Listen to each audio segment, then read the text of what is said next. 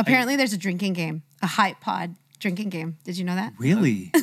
I don't I have no idea about any of this. Yeah, there's a drinking game, and uh, they you take a shot or drink, whatever. When you hear, I'm gonna cut that out. When Katrina says, I'm gonna cut that out of the podcast, or, I'll, didn't know- or I'll edit that out. I don't even think I've heard you say it once. It's, it's like on the first three episodes. How and then there's also one where if uh, if you say what was it? Um, if you say, "Are we rolling?" Are we it was- rolling? yeah. there you go. and then and then um, Vance, if you say "my team," there was something about my team because we make you talk about you know overflow and everything. There so you when you say "my team," All right. so there you go. So now I'm going to be in my head. if you think about are what I'm doing the drinking game, you're probably drunk now because I said it so many I honestly don't even think about what I'm saying, guys. So I am not accountable for anything. It Yeah. top of dome. We're just going for it. Uncut. yeah.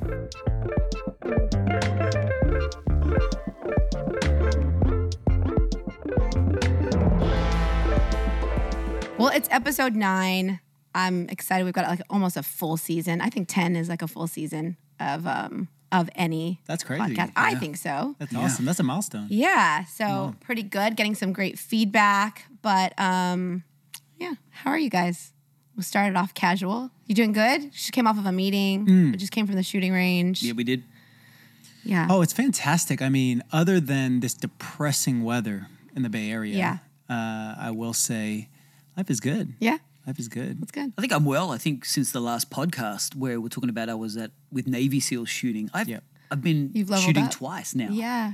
Crazy. In one week. Like Yeah. I've literally been on the ranch. you formed a habit. You formed I a formed- rhythm. I have formed a rhythm. It's a new it's a new hobby. But you pick uh, up things really fast. Both of you do. Like it's not. I pick up things fast Yeah. and I drop things fast. So, so I don't know how long this is going to last. Is that re- related to weight or is that? Oh, I would I that's, what, wish. that's what I do. love that. Pick it up fast, lose it Yeah. fast, try to. That's, it's more with hobbies. I don't know. Yeah. Yeah. Well, I wanted to talk about what's been in the news this week with First Republic. Um, I think if we could break Oh some of that goodness. down, Crazy. um, that would be awesome. Uh, well, not awesome. Well, I don't know, depending on how it spins, Mm. to get your take on that. Depends if you bank with First Republic. Yeah, That's right. and um, and maybe just the perspective around that. And then I know you sent something about AI creator. Look, I just like to Yeah. inbox, uh, particularly Vance. I like to just send him all the crazy stuff that I see Yeah. uh, about innovation, tech, AI, banks failing, Yep. startup stuff, and uh, we just have a little reaction uh, to to what's going on in this crazy world. But I think the thing that I sent him recently was uh, around AI Yeah. and the. I think they call him the godfather or the grandfather, one of the two Right. of AI from Google, who resigned based on moral reasons Yeah. Wow. he just feels like AI is. I think, as if I read it right, he, Yeah. he feels AI is getting out of hand, and all the things we were talking about last week about the Right. the stop gaps, the gates, the the measures, the moral Mm-hmm. measures, the moral boundaries that they had originally built in have literally fallen to the wayside. No one's adhering to them, and now uh, we are all doomed for destruction. Right. yeah. If I read it right, it's he resigned so that he could speak about it. Right. Right. Yeah. Yeah. Yeah. So what's your take? Do you agree? This is tinfoil hat time. Do we have a sound for that yet? No. Straight in. Well, that's early. That was early in the podcast to go to tinfoil hat. What do I think? What do I Yeah. think? I, I think, uh, you know, ultimately, this is nothing to freak out about. That's my honest position. Yeah. Uh, because what we see with AI is we're, we're really seeing AI simply source what's available. AI is not creating net new it's not a creation ability it's a sourcing ability so it can draw from things i think what makes ai scary is when it takes uh, something as fact but it's not fact it's fiction Right. so when it's collating something Right. it could be collating from a a a factual doctoral thing or it could be collating from a short story that's on the same subject and merging those two together so you get this mismatch of facts and correct. fiction which ultimately puts you in a place of uh, well, what do we believe and so it's a, it's the easily misled person that's at most risk um, but we need to be able to be our own fact checkers, I think. Gone are the days where we can just blindly believe what's in the media or blindly believe what we see on the internet. And if you're still in that zone, wake up. it's 2023. Uh, I think we have to really have a healthy uh, gauge on what's real, what's not. So uh, I think AI is is simply a step in the progress of what's in the future. I was listening to a conversation on quantum computing. That stuff's pretty crazy. yeah. You know, when we're not even using uh, we're not using data chips or silicon chips. We're not using we're using atoms in the way that computing works, and the speed is like the next iteration uh, Wow. in society. That was saying one of the quotes was that the Silicon Valley will be the Rust Belt of the future. Wow, what does that mean? Yeah, what- Well, because it goes from what we've got now, what makes the Silicon Valley the most innovative place in the world is the silicon chip, Right. you know, and using the hardware and every ounce of software is built upon this. Yes. Right. So what we're in, we're in a software generation that's built on, I, I guess, what we would even say now is the cutting edge technology of hardware, but the next generation of hardware is quantum computing. Hmm. It's it's cells based, it's atoms, it's molecular structures. Right. That is the computing drive. So it's it's using atomic stuff, not uh, not like your chips and Silicon uh, Valley based or Silicon chip based Yeah. hardware. So what that means is, okay, think about where the step was from what was before the silicon chip. It was diodes and and transistors, right? Yep. And then out of that generation came the silicon chip. You know, a, a huge milestone. We're Huge. talking like gigantic speed of, and you think of our biggest supercomputer today, how fast that can do things and Yeah. process things. It, they they say that quantum computing is a million times faster Wow. a million times faster than the fastest thing we've got right now. And so, what you'll have then, we should be very afraid of. And this is why you've got a race between China, Russia, Pakistan, uh, the US, whoever. is- Saudi. Yeah, they're all trying to, to pioneer in the space of quantum computing because they're not worried about AI. We're all sitting here like freaking out about AI. Oh no, it knows my voice and that kind of stuff. Well, that's just collating things that are on the internet. Right. It's it's pulling from a, a limited source. Right. The raw materials. Exactly. But what they're saying with uh, quantum computing is, and this is just a quote that I heard, is that you actually start uh, not drawing. Let me give you an example. Say medicine. You, you do chemistry, right? So you're drawing from what's available, resources, experiences. Sure. So a diagnosis is if you go to the MD, um, and I'm not talking down about any MDs here, but they don't know off the top of their dome what's wrong with you. They put all your symptoms in a computer. Sure. And the computer will run an algorithm based on all the patients in history that have had those symptoms, and it says it's most likely measles or it's most likely this. That's kind of what AI is doing. It's it's collating from the computer and resource at a really rapid rate, rate and pulling together a prognosis out of that. Yeah. What quantum uh, computing does is it will it's it's not requiring chemistry or based. It's actually mapping cells and it's creating its data real time because it is cell based as well. And so what it's doing is it's actually they even say that it will be able to do they call it immortality but anti-aging. So so what aging is is a degradation of cells, correct? Right. Like as cells break down, and there's different things. It might be a cancerous cell, or it might be just an aged out cell. Your age is a degradation of your body. Yep. But if they can map what's aging your cells and counteract it, then they expand life, Live longer. What? elongate life, or therefore potentially create immortality. The oh My question is, could they even reduce aging? I would love it. Those kinds of things. Bring it on. Where do I find this now? But I mean, so when you when you, I mean, it's so easy to sit in our paradigm. I say all that mm. because I'm not an expert on on any of this, but you know, we can easily freak out about the current situation of AI. But when you think about what's to come, that the people in the know, greater. in the know, yeah, I'm not worried about AI. I'm worried about the quantum. I'm worried about the atomics. I'm, I'm, How, how does how does our theology help inform how we contextualize that? Right. I mean, just in the simple statement or understanding that God is sovereign. You know, ultimately we believe that God is sovereign even over quantum computing. Yes. over AI. But how does that help shape our perspective so that this can be productive and you know less of a stress of the problems around it? Yeah, I think you've got two tracks, right? You've got the traditional scientific track, which is the uh, Einstein God genome thought. You know, how do I find the God theory and everything through a through an algorithm or a theoretical explanation? and uh, that goes into consciousness and the meaning of everything. And then we have got the spiritual side of it, which doesn't factor into any of the scientific side of it. Scientific leaves out the spirit side of things. It's about consciousness. It's about awareness. It's about pulling a theory together and an algorithm to explain where we began and where we're going. Right. Right. Uh, where we understand on the spirit side of it, which is God's plan, that we are walking out a creation story. Yes. And so there are two parallel tracks that neither will actually cross over. They will run in conjunction with each other, but they never cross or intersect wow. because you're building you're building on a different plane. Interesting. So you're saying that a lot of times people are trying to intersect the scientific and the spiritual track, or maybe they're not even mindful of the spiritual track or care about the spiritual track, but you're actually saying they're always going to be in different planes, they're always going to be parallel, not intersecting. I believe it's always going to be because it's unless you have an intersection point, right, where you lay down your theory and you go, uh, I've got to the end of that and I found it empty, and there are some things that I can't explain that I know is God, and you have that experience with God that you can't deny, then then that has to be the point of changing tracks. Wow. And this is where I feel like what a thought. when we even look at in college, like I- I'll speak to even people on my staff, and because they grew up in you know universities and and those experiences where they were taught uh, evolution, the Big Bang theory as fact, Yeah. that's been the track that they were on. Mm-hmm. And now they've added faith to it, but there's still holes in their faith because they're like, well, how do you explain Big Bang? Because for them, they can't adopt the creation story of a loving God, a creator who created man from the dust of the earth.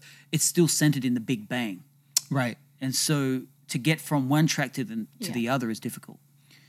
Yeah, that's that's interesting to understand that there are different planes. Um, I think that's a really great thought because even in talking about the sovereignty of God, you're not trying to fit God in our lived experience. Right. You're actually trying to contextualize our lived experience with the sovereignty of Him. Yes. Right. yes. right? Yeah. Um, and that is a huge paradigm shift that I think can help you contextualize these really new. Te- I mean, you know, growing up, uh, we millennials specifically grew half grew up half analog, half digital mm-hmm. True. Mm-hmm. right? And so, you know, we've carried this tension for a little bit around not being super fearful of technology, maybe as much as maybe our parents or grandparents Right. have been, right? And for a long time, it's been like, oh, the millennial generation, oh, we embrace technology, oh, we're cool, we know how to use the iPhone, we know how to use social media, Right. we're not scared of it, we're gonna leverage it, it's a tool, all those things. Now I'm seeing a lot of my millennial friends being now scared because it's kind of like we were who our parents was. Yeah. Correct. yes. But it's happening not on a yearly basis, it's happening on a weekly basis Sure. now. right. Right. Yeah. Yeah. You know, we've was- never had to face off with that, I think, as a generation until now, really, or the past few months. Well, you always meet a point of resistance, right? Mm-hmm. I remember when I was uh, doing youth pastoring and I was also doing phone sales. Yeah. And this is right, I know it's going to show my age, but it was like the first iPhone that came to market. Right. And we got no incentive for selling the iPhone because the iPhone technically sold itself. It was this new thing. Absolutely. Uh, but we got commission on selling Blackberries. Remember the Blackberries? Yeah. With the oh, big I had one. Yeah. Mhm, I had one too. And I found Mm-hmm. the easiest way to sell the BlackBerry back then was the fact that it had buttons Yeah. The QWERTY. because no one Yeah. was ready to go to a phone that didn't have physical buttons Yeah. that you just tap the screen. Yeah. And uh, it was it became an easy sell. I'm like, yeah, there's no buttons. You won't find a button on there. I feel bad for those people that I sold to now, so I apologize because you missed out on the early season of the iPhone. However, it was a resistance point. Yeah. Uh, now that generation grew up without never having a phone with buttons. Yeah. And so, what's the next resistant point when it goes beyond their familiarity? Totally, totally. And that resistant point seems to be now understanding what the right use cases are for AI, Yeah. right? And gonna so the new engineer is going to be the type of person that knows how to write prompts. Right. That's going to be the new engineer. Right. When AI can just code for you, Mm-hmm. you don't even have to understand the language of a certain coding uh, specific language, and it can do that all for you, and you just have to prompt it. The point of resistance is that new mindset and that new framework you need to understand. But the exciting part of it is just like Instagram made everybody a photographer, AI could make everybody a coder. Right. Correct. So Right. you don't even have to have a degree in computer science to build an app anymore. No. Yeah. Where this just breaks down even more barriers to build cool and new innovations. That you know, there was this uh, article um, not too long ago about somebody who had just started learning coding. You know, about a year ago, um, and started really playing around with AI. And in two hours, built an application where he could show his camera on his laptop, Yeah. like um, a Diet Coke, and the AI would recognize it as a Diet Coke, tell him all the um, nutritional aspects of that Diet Coke and things like that. wild. Something that would have been like a startup pitch a year and a half ago as novel that would probably got like a $2 million seed round. Yeah. He made in two hours. Two hours. but I still feel Moving A- so. And, and, and I mean, we're, we're talking about the moralistic side of things. I, th- I still think AI is very much in the convenience realm. It's saving. It's saving time. Yeah. I- Its primary function right now is it's saving time. It's saving manpower. It's saving staffing costs. Productivity. because it's yeah. it's making efficiency, productivity. It's still in that wo- that realm. What we're not uh, thinking fu- futuristically with is when we bring in things like uh, you know quantum computing, when we bring in uh, non-combustible engines, when we bring in magnetic technologies. Uh, these are the kinds of these are some of the, even the theories that of ancient civilizations had. That, you know, when you look at Egypt, The pyramids. the pyramids and you look at how were these how were these gigantic granite you know 11 ton granite things precisely cut with Incredible. primitive tools Right. incredible. that Right. even with the tools we have today we couldn't cut them that precisely Nope. and move them that there had to be some other technology that was being accessed or whatever um, and then we get into uh, you know uh, I, I would say um, secret societies and their technologies and uh, have we got the tinfoil hat still on I don't know, uh, Yeah. It's on. it's still on We you know. we flow in and out of the tinfoil on, hat like it's water. Yeah. yes, exactly. But you know, it's like I think there are there are one of the point of resistance is what I'm saying is when, if we approach AI from hesitation and fear, Right.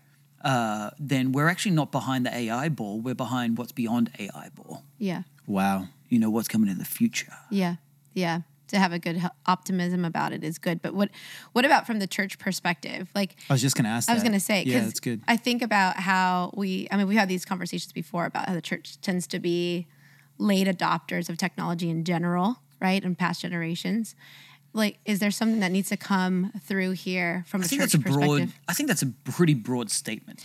I think, and I think it's an old statement. It's an old statement. Yeah. Now I know why it's an old statement. Okay, is because there was a lot of probably church leaders in the past that operated out of control.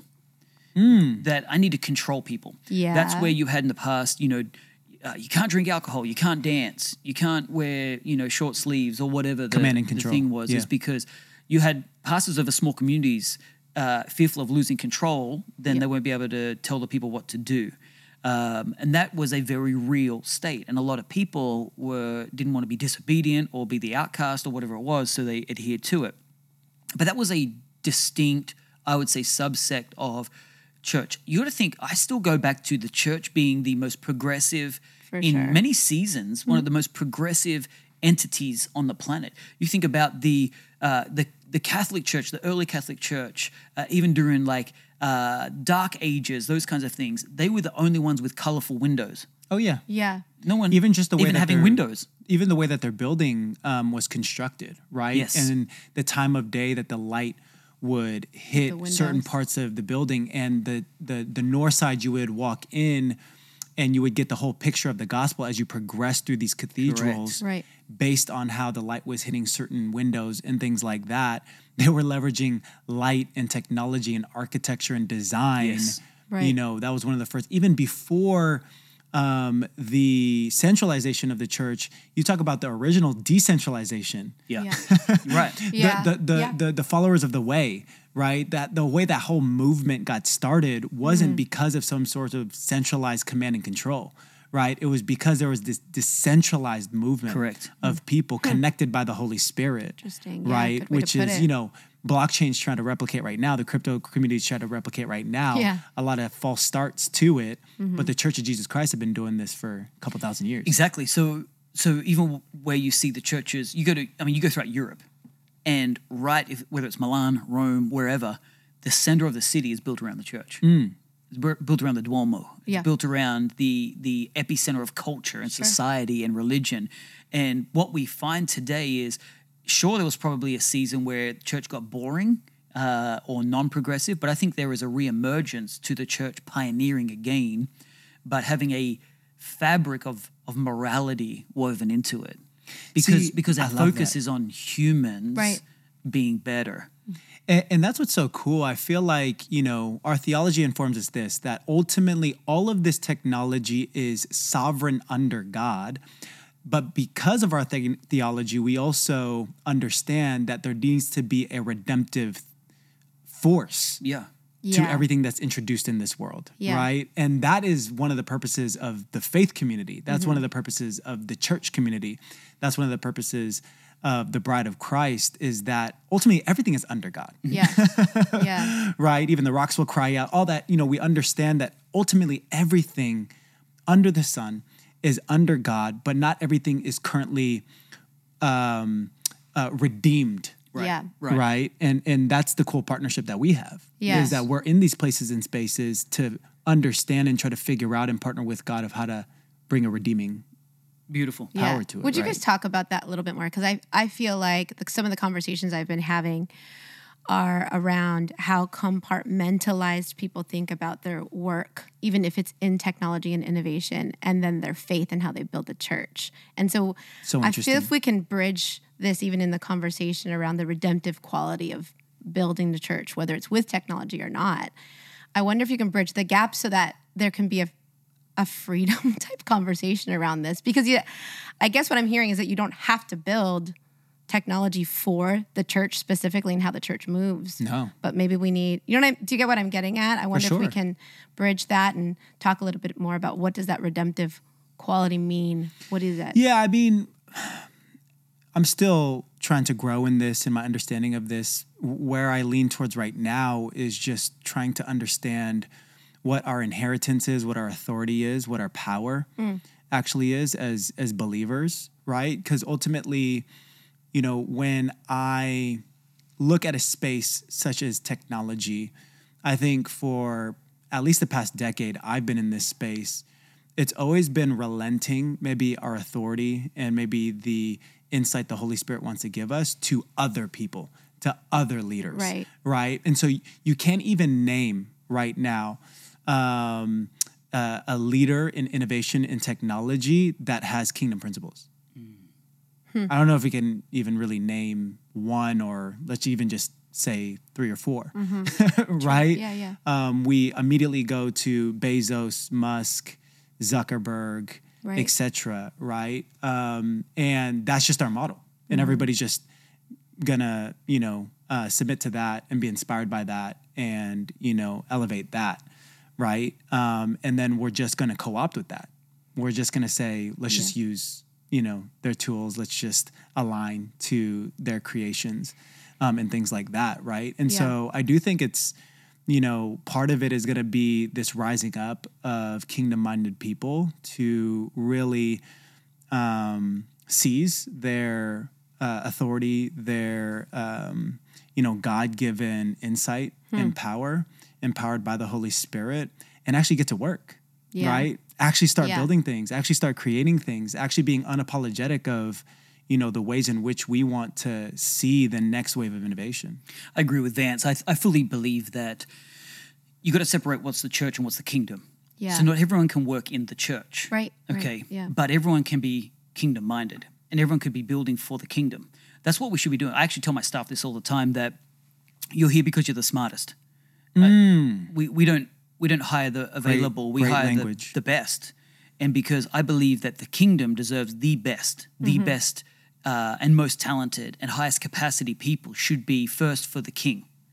If you look at any civilization, the king would take. You even look at um, you know Daniel, Daniel and Shadrach, Meshach. th- These these were selected men because of Smart. their their intelligence and their beauty, their appearance. Everything about them was stunning, and so they were selected to serve in the king's temple or what, what do you call it, the, the palace, right?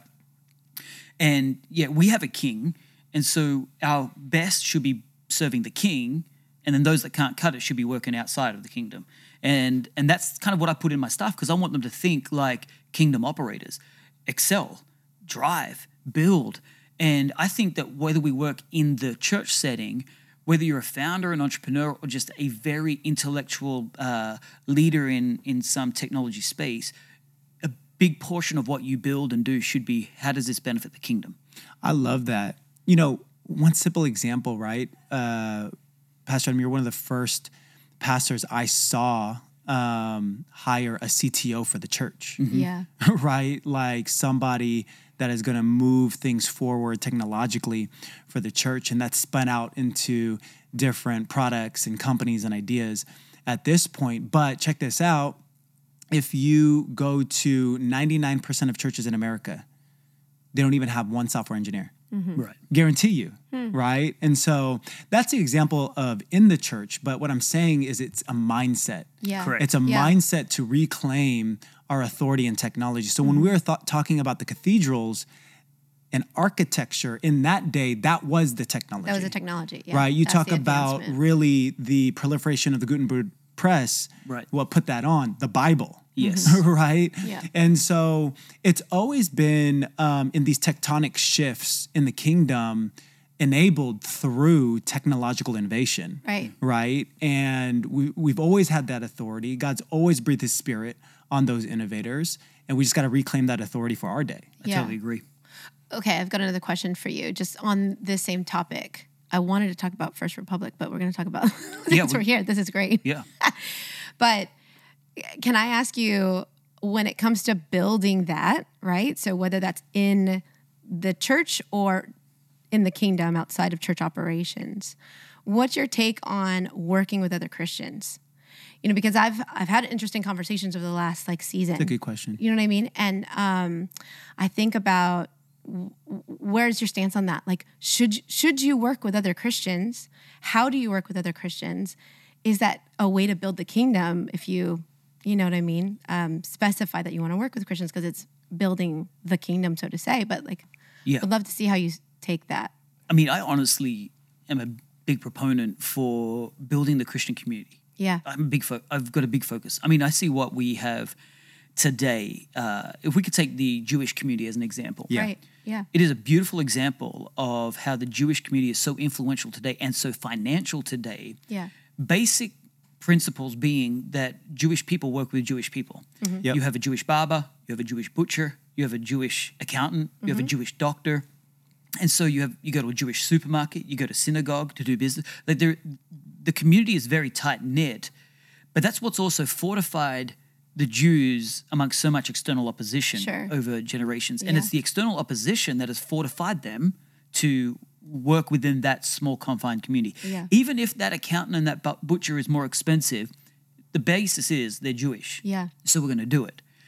I think what we have lost within the Christian community Yeah. is, um, well, let's let's forego that. Maybe we haven't used opposition well enough Right. uh, to fortify us and Wow. to build and to bring people What in. an But we're going to work with Christian. There was this season in the '80s uh, eh, where you would, if you were looking for an electrician, you Yeah. wanted to see did they have the Christian fish They logo, fish Yeah. on the truck. and it was like, Yeah. okay, I'm gonna I'm gonna use that guy. Yeah. Um, obviously, that got abused and it was probably you know mislabeled or, or whatever. Yeah. Uh, but those kinds of things did exist. Right.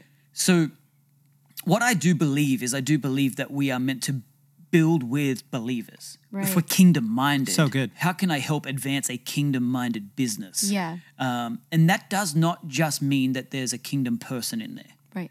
but is the business oriented towards building and bettering the kingdom of God. And that can look very diverse. Yeah. I, I love that you said that. I mean, the Bible says that they will see Christ through our love for one another, Mm-hmm. right? And I think sometimes we're so flowery about what that means for love for one another. Right. We're like, it's a pat in the back. Correct. Yeah. I don't want a pat in the back. I want partnership. Yes. right. right. I want to I want to build something together. That's how you can show that you love me and I love you. Is that, you know, in I love the Jewish example. Two percent of the population, the mm. Jewish community, Yeah. owns forty percent of the world's wealth. Crazy. Jeez. The Yeah. power of that culture Yes. Yeah. that had been established. I think another thing that might be potentially working against us that, you know, great churches like Vive, I believe, is going to help lead the way in reestablishing is even just honestly the definition of a Christian. Yeah. Yeah. So that that Christian fish logo used to mean something specific. Yeah. Right. Used to mean a value system. Mm. And Mm-hmm. because of just a lot of different influences um, within the Christian community, I feel like it's getting a lot grayer of what that definition of even a Christian means, right? And so that reestablishment of orthodoxy in just the basics Yeah. Yeah. of what it means to be called yeah, out. I think it's a hard one to define because I thought I think we saw Hollywood uh, dilute what was Exactly. Christian. You know, because you would have somebody who was doing some pretty wild movies and films and with Yep. nudity in there and Right. all kinds of things, and Yeah. they'd get their Academy Award and they'd say, "Hey, I'd like to thank God." Right. You know, and you're like, "What? yeah. Hang on, I'm seeing I'm seeing a yeah. conflict here." Yeah. Yeah, remember the days where, like, I just remember growing up, my parents, I mean, they raised me right. And it was kind of like any, like, you know, suggestion of something risque, it's like we're fast forwarding it right away, Yep. you know, all that type of stuff. And just generally, there's a looseness around that. Yeah. Yeah. now, right? And and that's just a microcosm of what I'm saying of like, hey, like re reestablishing, Yeah. you know, what are the, our core values? Mm-hmm. Getting back to the foundations of what is a Christian, and not even just in kind of you know the the holiness or righteousness aspect of it but even in terms of our first principles what does generosity look like Yeah. right some of those aspirational parts of what it means to be flourishing Yeah. as a human being, and a lot of that being based on what Christ and the Bible has taught us. Yeah. Yes, and I think what we're seeing, if if I make this connection, uh, even with First Republic, with uh, the banks that are failing, is they weren't built on kingdom principles. There you go. Anything that's not built on kingdom Hmm. Yeah, principles is always doomed to failure. But Hmm. if there were institutions that were built on kingdom principles, Yeah. where people weren't uh, necessarily overspending money and taking the risks that didn't align with the kingdom values of honoring the investors and the depositors and those kinds of things, Yeah. then actually we would have a kingdom-minded, say, institution around. Um, let's say, okay, so when, when you bank with a, a bank, where your money goes, you don't get to say. So you could be actually your dollars, if we even tracked it that way, that the bank is using to invest in a, uh, a gambling house or something like that. You don't get to say. Yep. Okay, and so that's not going to add favor on that business, right? We know kingdom favor. But if we had kingdom institutions, financial institutions, that were like, we're not going to use any of the funds, we're still going to invest because that's actually how you build an institution, but we're not going to invest in anything that goes against this moral guideline, this kingdom principle. Right. And uh, therefore, it actually brings a blessing of heaven on it. Yeah. But at the same time, it brings a stability to know we're not going to over leverage because of greed. Right. And greed is at the center Oh of these goodness. bank collapses. Do not make one mistake. It is greed. It was pushing the envelope. How much of our uh, liquidity could we could we invest, and how much could we just push it to the to the nth, Right. which overexposed the banks, and then they crumbled at the wrong time. And it's greed at the center of it. Every crypto Ponzi scheme, Yes. every over leveraged bank institution, right? These systems, um, you know, people are putting their safety in these systems and these policies, and people are not realizing that these policies are being bent. These systems are being corrupted because of greed. Right.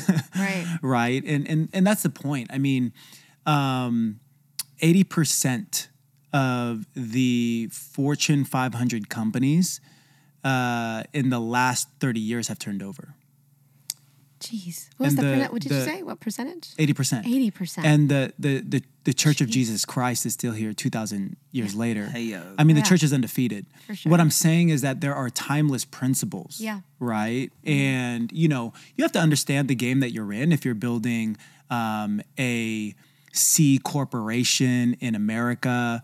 Um, in the technology field, you got to understand the system and the game that you're in, and you have to understand how to leverage that and how to play within that, especially if you're talking about legal and regulatory things. yeah.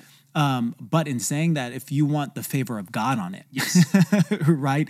If you want things that are timeless beyond the game that you're playing in that system, Mm-hmm. you can only get that from the Bible. Yeah. Yes, that's why you. I mean, you guys have heard me say this before that the church is the only eternal element on the earth. Yeah. Everything else, as an organism, has a lifespan. Every company has a lifespan. Every uh, hobby, everything has a lifespan. Even you think about Apple, which you think is like so. So I mean, they're they're always recreating, they're innovating, Lifespan. but they still have a lifespan because this technology will be redundant one yeah. day. And uh, Maybe it's a 100 year lifespan, maybe it's 150, but there's a lifespan. But the body of Christ, the bride of Christ, Yeah. is the one thing that will One thing. remain. And so what we are building needs to take precedence, not just now, but forever. Yeah. So when it comes back to the kingdom, do we think we have to build kingdom minded communities? Yes. Yeah. And I think this perspective, this eternal perspective, Hmm. this confidence actually allows us to now approach topics like AI, not like it's oh big, bad, and scary, Yeah. But like, oh, cool, this is just another blip in history. Yes. Yes. Exactly. Right? This is a, just another chapter in God's history book of, oh, I wonder how he's going to use this Yeah. for his glory. That's great. Right? All those ministers that were so scared of Instagram, right? Yeah. Um, that were so scared of whatever that new technology was, so scared of recurring giving online, you know, whatever that was. Like now we can see in hindsight, oh, cool. Like there was definitely negative parts to it, but God also used it. Right. God used it in a big way. I mean, you mentioned, I think, I don't know where we were, we're talking about this, where uh, s- I think maybe it was a, a Q&A or something, my, my mind can't remember, but someone asked me, what is, what needs to be innovated? And I said, air travel. Air travel is wide open for innovation. Mm-hmm. Yeah, yeah. Because when you look at like Pan Am back in the 1950s, we haven't come that far Hmm. in air travel. I mean, sure, the seats might be a little comfier and the food that we're serving is a little bit better, and we're not smoking cigarettes on the plane. Oh my Okay, God. So that's, Remember that. That's great. Oh my god! right. goodness. But but the form of travel, we haven't really bridge the gap on getting there faster, maybe slightly. True. It's still you're queuing up and you're like like but we know that there is technology that is out there Mm. for that is way beyond what Yeah. we've got right now Oh, yeah. so the gap isn't uh, in my mind the gap isn't what's available it's in how society adapts to it the rate of societal adaptation Right. Such a good point because um, I was going in for a checkup this morning at the hospital and I needed to get directed uh, to kind of what room I needed to check into and stuff like that. And the nurse is bringing, you know, uh, my data up on the computer and it's like MS DOS. Yeah. It's like Yeah. it's Green like button. the green Looking for the turtle. like blinking thing Yeah. and it's like only her knows how to use this computer. yeah, I'm just like there's no way She's typing in I would be Yeah, I was like there's no way I'm jumping on this computer and figuring stuff out. Like Yeah. only her. maybe that's the security measure That's right. That's right. And so I love what you're saying. It's like sometimes it's not even a technology issue, it's a distribution issue. yeah. Yes. Yeah. It's like, you know, we've had better user experiences, technologies, database, relational databases, cloud computing, software, uh, things like that available to the hospital system, education system, because there aren't leaders to bring in the distribution into these industries. Yeah. They don't even take advantage of it. We're like still 20 years behind in that industry. I don't know if you saw this. Coinbase have an epic advert out right now. I was watching it during the finals last night. Yeah. Okay, and uh, Coinbase had this this advertisement where they just put you in the pain of how payment processing used to be. Right. Ah. It was like Oh, I gotta see someone writing a check and they're tr- going to the trouble of writing the check and going to post the check and they're in the rain and they're trying to put it in a physical Yes. mailbox and then they've Yeah. got someone at the bank and they go to the teller and the bank teller puts next window please and all the how hard this is and then this this contract he's on the phone He's like, I sent the check five days ago, and they're like, well, it's a bank holiday, sir. And he's out there. He's like, a holiday from what? You know, and it's like, it shouldn't be this hard. And everyone says the same narrative. It shouldn't be this hard. And then Coinbase, their whole thing was, it's not that hard. So you know? And then smart. it was just a brilliant good. ad. But, you know, they're obviously revealing how far we've come Mm-hmm. to everything could be seamless. I love that. It doesn't have to be that hard. Right. I mean, you've said this Yeah. in in church planning, right? Everybody for the Bay Area, like when we first were starting the church, everybody's like, "It's going to be hard. It's Right. going to be hard. It's going to be hard." You you had to actually arrest the language in our community. You're like, "It's only hard if you say it's going to be hard." Right. Just stop saying it's going to be hard. Yeah. Um, and that brings an empowerment. And so, so this is so cool because when you're thinking about, if you're listening to this and you're thinking about, oh, how do I be part of this innovation wave? Right. How do I be a part of extending the kingdom, extending even just simple technology in the places and spaces that I'm in? It's a mindset shift. Right. Yes. Stop thinking it's so hard. Yeah. Stop thinking that you can't play a part. Stop thinking that you can't be part of the change. Yeah. Yeah. I think it's a mindset shift and a matter of focus. Yes. So I know this. I can pastor my church two ways. I can pastor and preach to the people I'm annoyed with Yes. Yeah. or the people I'm proud of. Yeah. Hmm. Now, Yeah. now both exist. Yeah. And if you're in my church and you're listening, find out which category you're in. but I could easily just get annoyed with all the people that turn up late. Yeah. And I could be like, hey, we need to prioritize God here. Right. We need to we need to honor each other. And I could be preaching to the wrong people. Right. But instead, I can speak to those who turned up early. And I can say, I'm so glad, church, that we come ready, mm-hmm. that we come carrying an expectation. Mm. And wh- or I can say, hey, church, we are a generous church. I'm not speaking to the ones who aren't given a cent. Mm-hmm. I'm speaking to the ones who are pioneering with generosity. Yeah. And because what I'm focusing on and what I'm speaking to, I'm setting a target of what everyone goes, oh, that's what we're meant to be like. Mm-hmm. That's what pastor is prioritizing. That's the culture here. Yeah. So I'm going to adapt into that culture. If I approach AI from, oh, it's really scary, or or whatever the technology season is, Yeah. my focus is going to be hesitation. And I don't need to love all of it, but what is it that I can actually focus on and go, I'm going to build with that? Yeah. See, I love this because something that I've been sensing uh, when it comes even to politics, right, is one of the main issues is actually national identity. Yes. Yeah.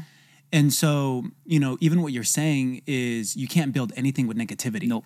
Right. And everything that's been politicized is typically 99% of the time negative. Yes. And that's Yeah. why America is not even being seen right now as a place Right. Mm-hmm. of building because everything's about tearing down. Right. Right. And so, you know, I just remember growing up, what happened to like proud to be an American? Right. Yeah. what Yeah. what happened to that like patriotism Yeah. of innovation and building and being at the forefront on the frontier you know this free society this democracy a lot of that is actually built on biblical principles sure, Right. yeah. right um, i mean freedom that's that's i mean the bible reigns in freedom Yeah. um, and so that's the thing it's like you know this this shift Yeah. in mindset and couple that with focus is like hey what do we want to focus on There's Yeah. a lot of things we could focus on Do, do you think it's because it's so much of a freedom of choice? Because you, you're talking about church culture. And I almost feel like if I bring it back a little bit to our conversation about Christian community, it's there's there's this sensibility that you can choose what culture you're a part of, like even the Christian a Christian church's culture. And I wonder if that's part of the mindset that you you know is the resistance there. Because it's if it's kingdom culture, shouldn't it just be our culture? Like it Christianity should be an archipelago, right? Of mm-hmm. people all over the world Sure. That's a big that are part of a culture. Yeah, I know it. Well Yes. I can't spell it though. But but yeah, do you know what I mean? So is that is that a mindset? Do you feel like it's because we assume it's something that you can choose to be a part of or that culture?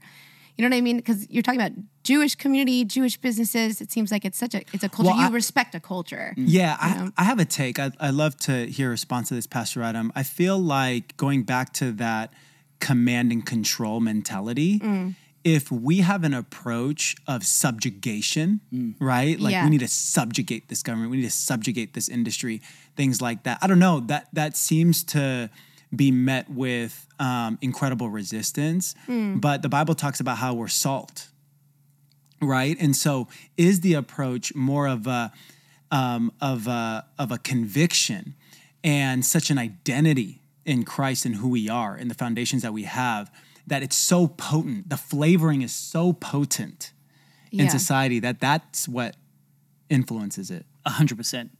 You see, I think in that command and control era of church, it was a uh, Christians went weird. There like you go. Christians went so weird that Yeah. we majored on minors.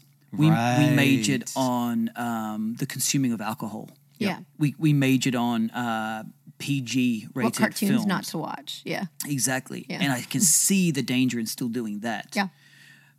But when I see with s- kingdom operators like Daniel, Mm-hmm. Shadrach, Meshach, Abednego, these guys in the Bible, they were in a in Babylon. They were in a foreign country. Yep. And for most intents and purposes, they were in a society. Yeah. Yeah. They were going along with the societal culture that was completely foreign to what they were with, except when it was crossed a boundary. Right. When for them it crossed a That's boundary. awesome. When Yeah. it was So bowing to a god, they said, "No, line stops here." Yeah.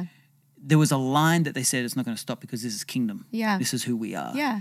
I think we need to major on the majors. We need to fight the battles Yeah. that actually establish kingdom culture instead of picking the wrong battles. Exactly. And yeah. watering down our effectiveness. That's Yeah. a word. I like that. I'm going to pull it up here because I think we're at time, but I think that's a great point to to kind of pull it up on kingdom culture, knowing the boundaries. I think defining what Christianity is. That'd be good. I'd, I'd love to hear if you're listening to this and you have any questions or feedback. so What can the feedback loop for hype podcasters? Yeah, you can email us at podcast at hypenetwork.org. If you're following us on Instagram, you can DM us. Um, if you know us and you see us on Sunday, Yeah. because we're a part Chat of to Church, Vance. just let us know. chat, yeah. chat to me. Um, what I'll say is that if you made it to the end here and you have been dabbling in technology, you've been dabbling in AI, you have a passion to want to learn, get connected to this community. Yeah. I know Katrina, you're uh, going to be planning um, meetups and Yeah. different gatherings, and we're heading into Amen Conference Yep. where we're going to have a big hype house, and basically anybody that's part of this community is going to come together all in one place. It's going to be potent. And I would say that if you're just kind of dabbling in this place and you want to go deeper, Yeah. be part of this community because we want to enable it. We want to give it a lot of permission. Yes. And we want to create one of the most catalytic, innovative communities this world has ever seen for the glory of God. Absolutely. We should also put little Easter eggs in these uh, hype Yeah. pods, you know, Mm. so that if someone you said does make it this far, there's like a little text code or some Hey. something, Ah. a little reward, Yeah. and we just spice it somewhere in the hype I like that. I love it. so that they're like, I, I listened all the way through. Yeah. oh, yeah. Okay. It's a little gift for you. Put that in your outro or There you go. Okay. All right. We'll come up with something. Great. Yeah. All right. We're excited to see you guys at Amen Conference. It's June 21st through 23rd. Yes. We've got a lot of exciting things, as you said, Vance, at the Hype House, some sessions. We're going to be talking about lots of things future of money, AI, Oh, if you disruptive miss innovation. if you miss Amen conference, you're gonna have FOMO pretty much for the Oh rest of oh eternity. goodness. Yeah, and What if you're coming horrible from- decision. if you miss it. Yes. If you're coming from out of town, we've got a setup for you, co working in the Hype House. So stay tuned. There's going to be more about that coming up soon. Let's go. Yeah. Amen. Nice. Nice ending.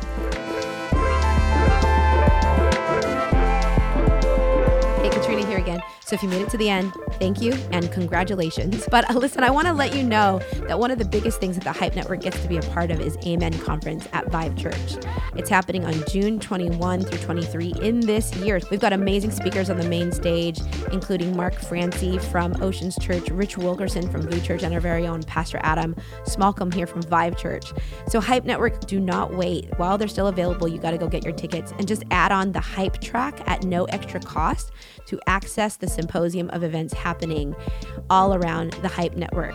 Now, this includes hype sessions, discussions with industry experts, networking events, meetups, access to the Hype House, co working spaces, and more. So, again, go to amenconference.com. The link is in the show notes. Get your tickets right away.